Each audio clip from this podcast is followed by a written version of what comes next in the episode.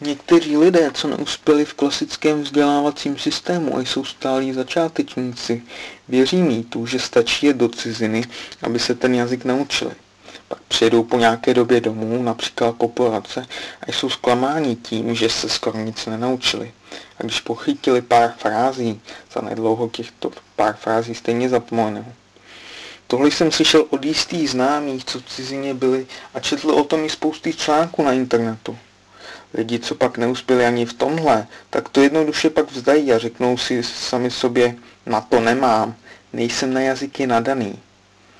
O Anglii je známo, že je to multikulturní stát. Je tu celá řada národností, přistěhovalců, lidi, co sem jdou třeba jen na rok nebo na dva vydělat si peníze. V Anglii je docela dost Poláků, žijících tam po několik let. Přesto jsou schopni říct jen pár základních frází. Podobný příklad jsem četl i o jistých městech v Kanadě, kde se mluví jak francouzsky, tak anglicky.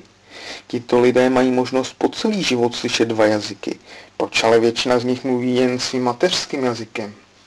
Odpověď je zcela jednoduchá. Je to o přístupu. Například ti zmiňovaní Poláci se v Anglii zhlukují ve skupinkách, takže mluví polsky skoro pořád. Když si najdou práci, většina z nich si najde práci v supermarketu nebo na stavbě. Cokoliv, kde stejně použijí jen pár frází.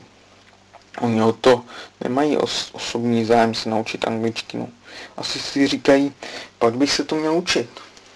To samé je i s lidmi ve městech, kde se mluví dvěma jazyky, jako je to známé o Kanadě. Co se týče lidí, co si myslí, že stačí přijet do ciziny, aby se naučili jazyk, odpověděl bych asi takto.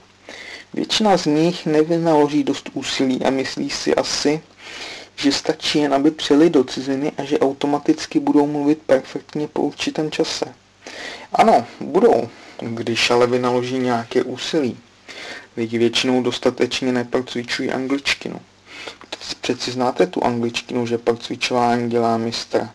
Jako v angličtině practice makes perfect.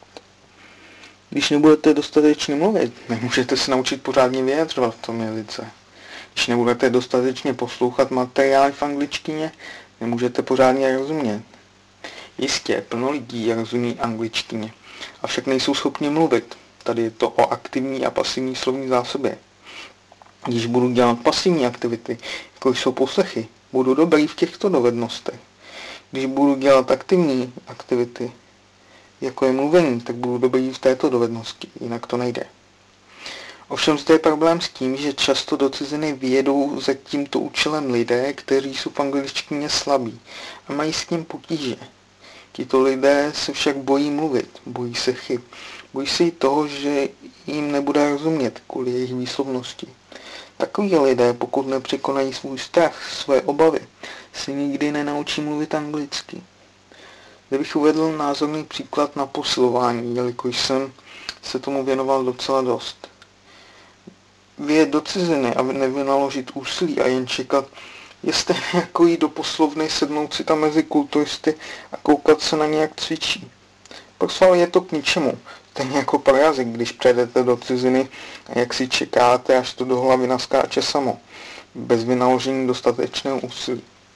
Dodal bych ještě jednu věc. Když jsem přijel do Anglie, byl to přes měsíc, pokrok nebyl žádný.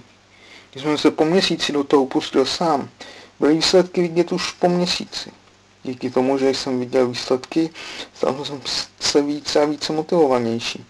Až to nakonec vyvrcholilo v to, že jsem doslova závislák na učení se jazyku a chci se učit více jazyků.